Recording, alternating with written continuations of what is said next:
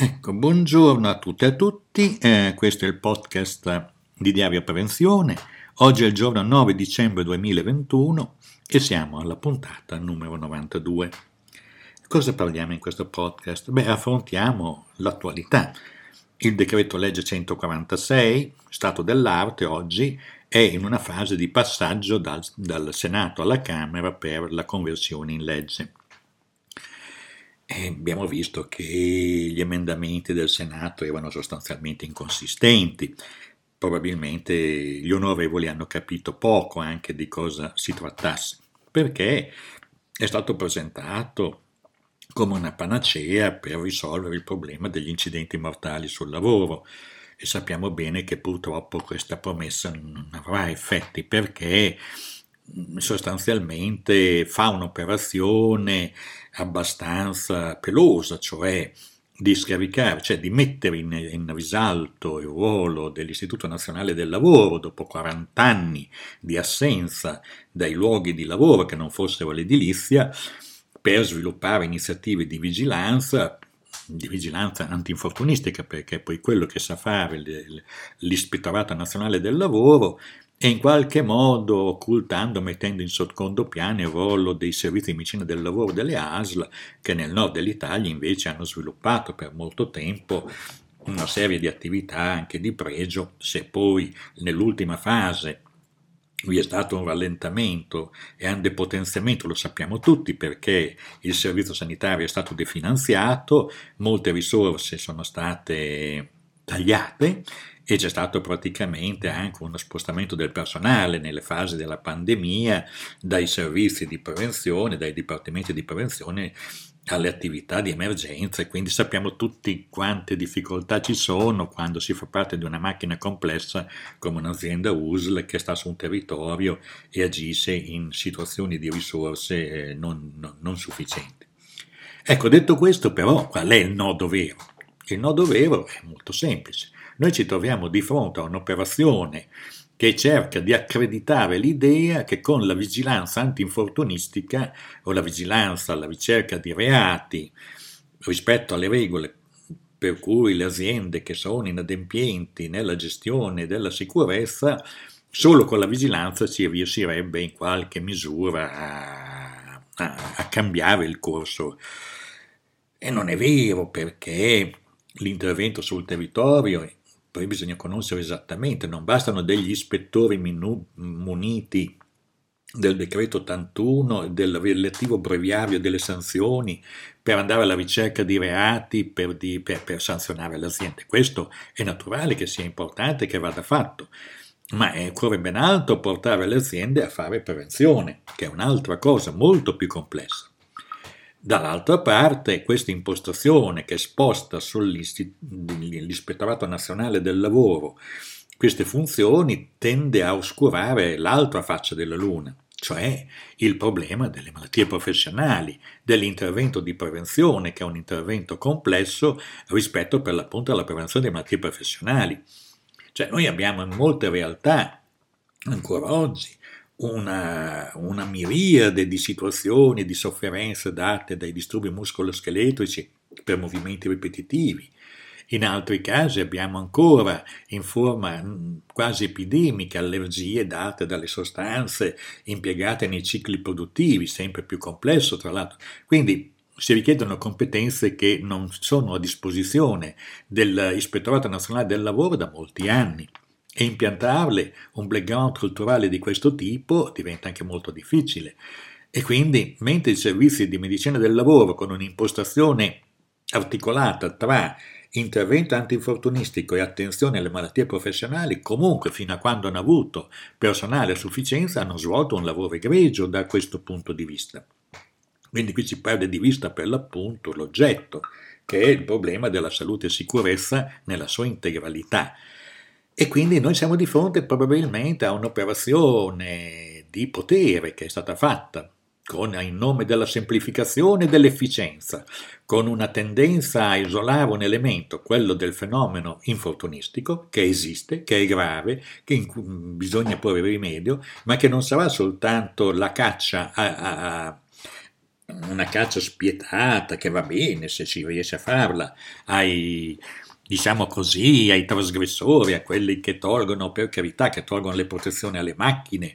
ma c'è anche un problema di fare un'operazione molto più articolata e complessa, perché i lavoratori, oltre agli incidenti gravi e mortali sul lavoro, hanno anche, contraggono anche malattie molto severe.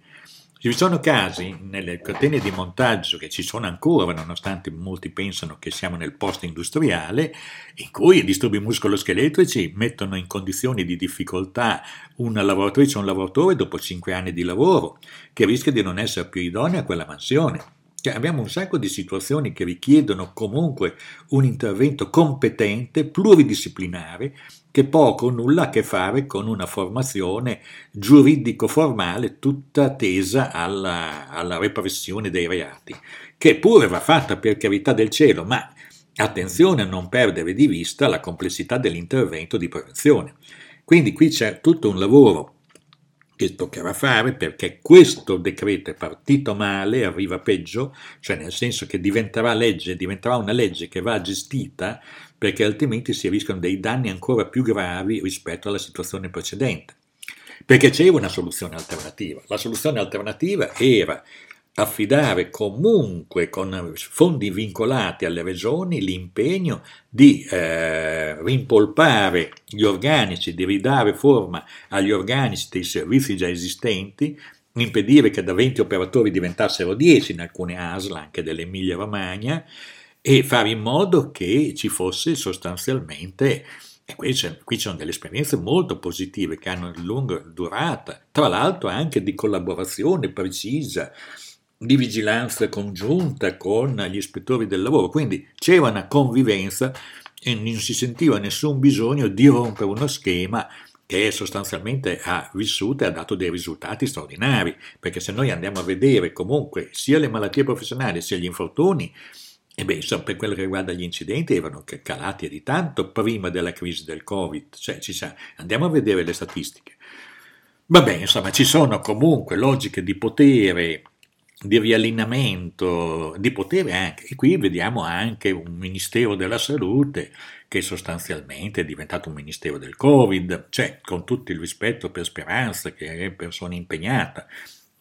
ma tutto l'insieme del ministero assorbito dalla... Eh, quindi su questa cosa non ha detto nulla, sostanzialmente non ha neppure balbettato, tenendo conto invece che poi il problema delle malattie professionali ricadrà sul Servizio Sanitario Nazionale. Se non vi sarà una vigilanza precisa, puntuale, interessata da parte delle aziende U S, le stesse aziende U S poi si troveranno a dover curare le persone con patologie professionali e tecnopatie, con dei costi, e non è detto che sempre si allinea a coprire questi costi, perché non sempre le malattie professionali vengono riconosciute per tempo. Cioè, vogliamo dire che quindi c'è molto da discutere su questa operazione rozza, fatta in modo affastellato, con una polemica da stadio da parte anche di dirigenti, di ispettori che pensano di essere l'ombelico del mondo. No, signori, qui tutti devono fare la loro parte, ma si richiede per intervenire su questi temi una,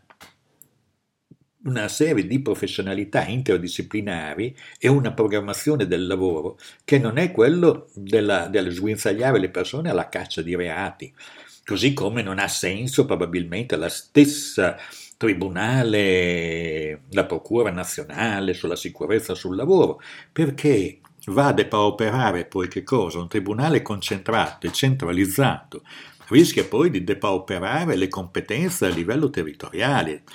È meglio avere delle competenze per ciascuna regione molto precise nei tribunali, in modo tale da saper affrontare questa tematica, piuttosto che una concentrazione poi di casi che andranno in prescrizione, male, insomma, perché poi se si fa un imbuto nazionale questo creerà dei problemi. Abbiamo detto queste note perché sono molte le cose da dire, sarebbero anche molte altre. Certamente si intravede un rischio molto forte da questo atteggiamento anche di assenza. Noi per il momento lo giustifichiamo, Speranza, capiamo che un ministro che si è oberato dalla intensità, dalla frequenza del, de, degli stimoli quotidiani rispetto a una pandemia che si fa fatica a chiudere, a, a passare a un'altra fase. Certo che è difficile quel ruolo, però c'è una, un apparato complessivo del, del, del, del, del, che dovrebbe essere impegnato a fare questo, ci sono dei dirigenti a ciò preposti. E purtroppo invece c'è stato un silenzio assenso um, terrificante, cioè che, che praticamente dà l'idea dell'assenza rispetto alla tematica, di non sapere di cosa si stia parlando, e questo è un problema molto serio, perché vuol dire che salute e sicurezza nel lavoro rimane soltanto una parvenza di intervento antifortunistico, peraltro di natura sanzionatoria, senza una strategia di prevenzione, senza una strategia di affrontare anche i nuovi contesti lavorativi, di fare fronte anche ai, ai danni dati da processi di frantumazione del lavoro e frammentazione del lavoro. Quindi vediamo che certo, porteremo a casa una legge che ci farà del, dobbiamo fare in modo di mitigare il danno di quello che sarà il centoquarantasei convertito in legge, questo è il primo obiettivo. Diario Prevenzione pubblicherà un'esegesi di questa norma, cercando anche di prevedere aspetti recuperabili e positivi, se ci saranno, e anche gli aspetti da sorvegliare e monitorare, perché saranno anche aspetti di rischio di avere dei nuovi problemi di inadeguatezza dei servizi dello Stato rispetto alla tutela dei lavoratori nel territorio. Veniamo poi anche qui ad alcune note, cioè anche le organizzazioni sindacali,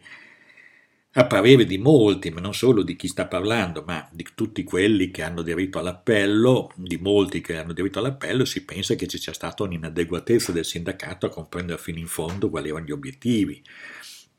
Perché al grido controlli, controlli, controlli non si è fatta una riflessione seria sull'utilizzo che il sindacato doveva fare delle norme esistenti, cioè Eh, le norme che richiedono alle aziende di valut- e anche degli aspetti contrattuali, di valutare se le aziende fanno esattamente una corretta valutazione dei rischi,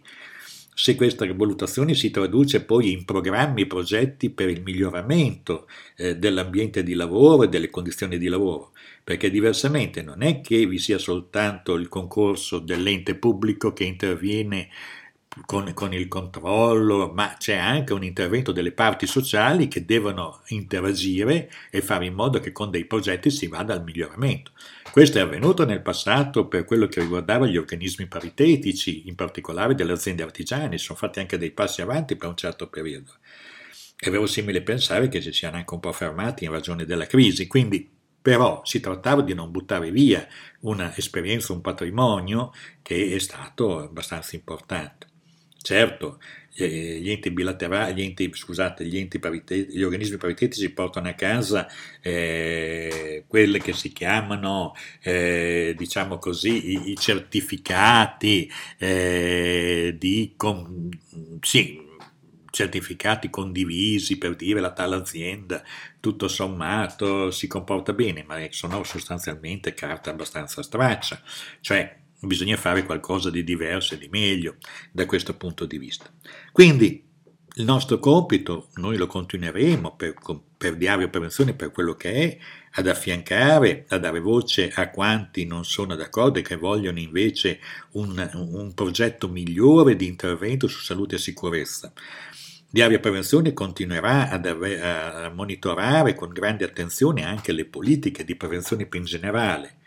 perché vi è preoccupazione anche per quello che sarà il destino, se questo è l'andazzo, è il destino dei dipartimenti di prevenzione delle aziende A S L. Cioè andiamo a vedere i segnali che vengono dalle riforme di certe regioni come la Lombardia, che il rischio veramente che vi sia una marginalizzazione estrema di queste strutture e che invece hanno tanto più in una fase come questa si richiede che vi sia un rafforzamento, una capacità di conoscenza del territorio e di intervento sul territorio incomparabile. Perché va a dire ancora convivere comunque con la pandemia, probabilmente in gradi ridottissimi, ma convivere per un periodo abbastanza lungo e fare salute e sicurezza negli ambienti di vita e di lavoro con degli strumenti che siano ravvicinati al territorio. Non si può certamente privatizzare i dipartimenti di prevenzione, anche perché sarebbe molto difficile trovare, diciamo così, investitori che vogliono lavorare in questo campo, in quanto non è un campo, è un campo veramente che per la sua natura, quando lavora bene non succede nulla.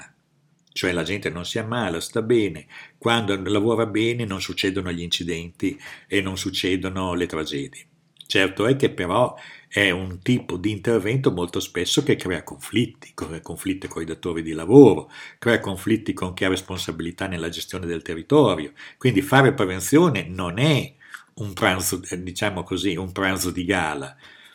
o un, ba- un, ballo, un ballo, una cerimonia o una cerimonia festosa. Fare prevenzione vuol dire a volte scontrarsi con interessi molto forti, costituiti, che vogliono soltanto procedere senza vincoli, senza ostacoli verso i loro obiettivi. Quindi, per chiudere, diciamo così, un po' una riflessione eh, di questa fine anno, è vero, gli incidenti mortali e gravi sono tantissimi, è vero che bisognava intervenire, però bisogna anche intervenire senza ingannare i cittadini e i lavoratori, perché gli effetti che ci saranno, bene che vada, di questo progetto, di, questo, di, questo, scusate, di questa legge convertita dal decreto centoquarantasei, come minimo, perché l'Ispettorato Nazionale del Lavoro riesca a fare delle cose efficaci, ci passeranno due anni, altro che emergenza. Sarebbe stato molto più veloce probabilmente in molte realtà investire direttamente sui servizi delle aziende A S che esistono già, che hanno già un background culturale e una conoscenza del territorio che sono in grado di interagire immediatamente. Non sono quaranta anni assenti dal terreno, dal terreno di intervento nelle imprese che non siano le, le aziende edili. Quindi probabilmente questa è stata quel che si chiama un, un vuoto in cui si è inserito una filiera, una cordata con interessi particolari che hanno fatto una, con un effetto sorpresa hanno praticamente di fronte alle regioni imbarazzate e mute, di fronte al Ministero della Salute che è diventato Ministero del Covid, hanno avuto giocoforza facile per passare. Però andare avanti bisognerà che vi sia un monitoraggio molto attento perché i danni che possono derivare sono molto molto consistenti. Se si lascia la briglia sciolta soltanto chi pensa che l'intervento di prevenzione si riduca a fare una caccia ai reati e a stabilire un tribunale speciale nazionale dove punire questi reati. Questa è una ricetta molto semplice, magari anche seduttiva, ma non certo la soluzione dei problemi della salute e sicurezza nei luoghi di lavoro, in un lavoro che cambia continuamente, in un lavoro che viene frantumato giorno per giorno, in cui la capacità dei lavoratori di resigere i propri diritti è sempre più difficile. Quindi questo sarà il nostro compito, sarà un compito per l'appunto che dura nel tempo, noi non abbiamo fretta, abbiamo soltanto la voglia che si abbiano dei risultati reali. Detto questo, salu- prima di salutare segnaliamo alcune cose che eh, sono presenti in, diciamo, in Diario Prevenzione. Ecco, diciamo che ad esempio segnaliamo un'iniziativa che si terrà il giorno, eh, scusate, il giorno tredici dicembre alle ore diciassette in online del circolo tematico lavoro, salute e sicurezza di Rosario Bentivegna, che al titolo il decreto legge centoquarantasei ventuno è la strada giusta, con diversi personaggi sia del P D, questo è un circolo del P D, ma riteniamo che vi saranno discussioni di merito abbastanza interessanti. Eh,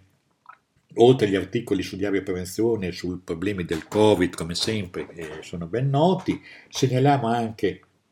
il comunicato che abbiamo ripreso dalla regione Emilia Romagna, che annuncia un accordo sulla salute e la sicurezza, cioè l'avvio di una, del, del patto per il lavoro che prende in carico questa problematica e vuole arrivare a un accordo sui temi della salute e della sicurezza in Emilia Romagna. Vorremmo anche capire quanto la regione Emilia Romagna investirà nei servizi delle A S L, come integrerà il personale, perché poi queste sono le cose che contano, e quanto invece delegherà all'Ispettorato del Lavoro. Noi siamo per una posizione per cui vi sia un vero lavoro dell'Ispettorato del Lavoro sulle irregolarità del lavoro, che è il compito che sa svolgere con grande correttezà, e che vi sia da parte delle A S L il finanziamento per dare continuità a un lavoro che dura da praticamente trenta anni di grande qualità sulle condizioni di salute e sicurezza nei luoghi di lavoro in Emilia Romagna, che via via però è venuto decadendo in ragione del definanziamento e in ragione anche di una certa allentamento dell'interesse da parte degli stessi politici, perché poi le cose vanno dette, signori. Fare salute e sicurezza nel lavoro vuol dire anche per i politici a livello territoriale confrontarsi con dei conflitti, e a volte questi conflitti non portano immediatamente dei risultati di consenso, però bisogna anche avere il coraggio di affrontarli, perché bisogna dare delle risposte ai lavoratori, perché gli si chiedono i voti, ma bisogna anche poi in qualche modo predisporre gli strumenti, essendo la parte più debole, perché siano tutelati. Detto questo, vediamo anche che ci sono altri articoli sempre su covid diciannove che tralasciamo perché ve li andrete a leggere. Speriamo che fra qualche mese di ridurre la quantità degli articoli che riguardano il Covid e di invece andare ad approfondire i temi della prevenzione, in particolare di occuparci con grande attenzione di tutti i temi che riguardano per l'appunto i dipartimenti di prevenzione, le strategie di prevenzione e il piano regionale di prevenzione che dovrebbe essere... diciamo eh, licenziato tra poco dalla Giunta, e appena sarà disponibile andremo a leggere e fare un'esegesi dello stesso. Ecco, con queste riflessioni salutiamo i nostri ascoltatori, li ringraziamo quanti hanno voluto, dopo la sollecitazione che abbiamo fatto con la newsletter, che hanno firmato l'appello a sostegno del, di une modifiche sostanziali del decreto legge centoquarantasei. Purtroppo modifiche sostanziali rispetto a questo decreto sbagliato ce ne sono state poche, quindi continueremo la nostra battaglia perché si facciano le cose nel miglior modo. Grazie e risentirci la prossima puntata.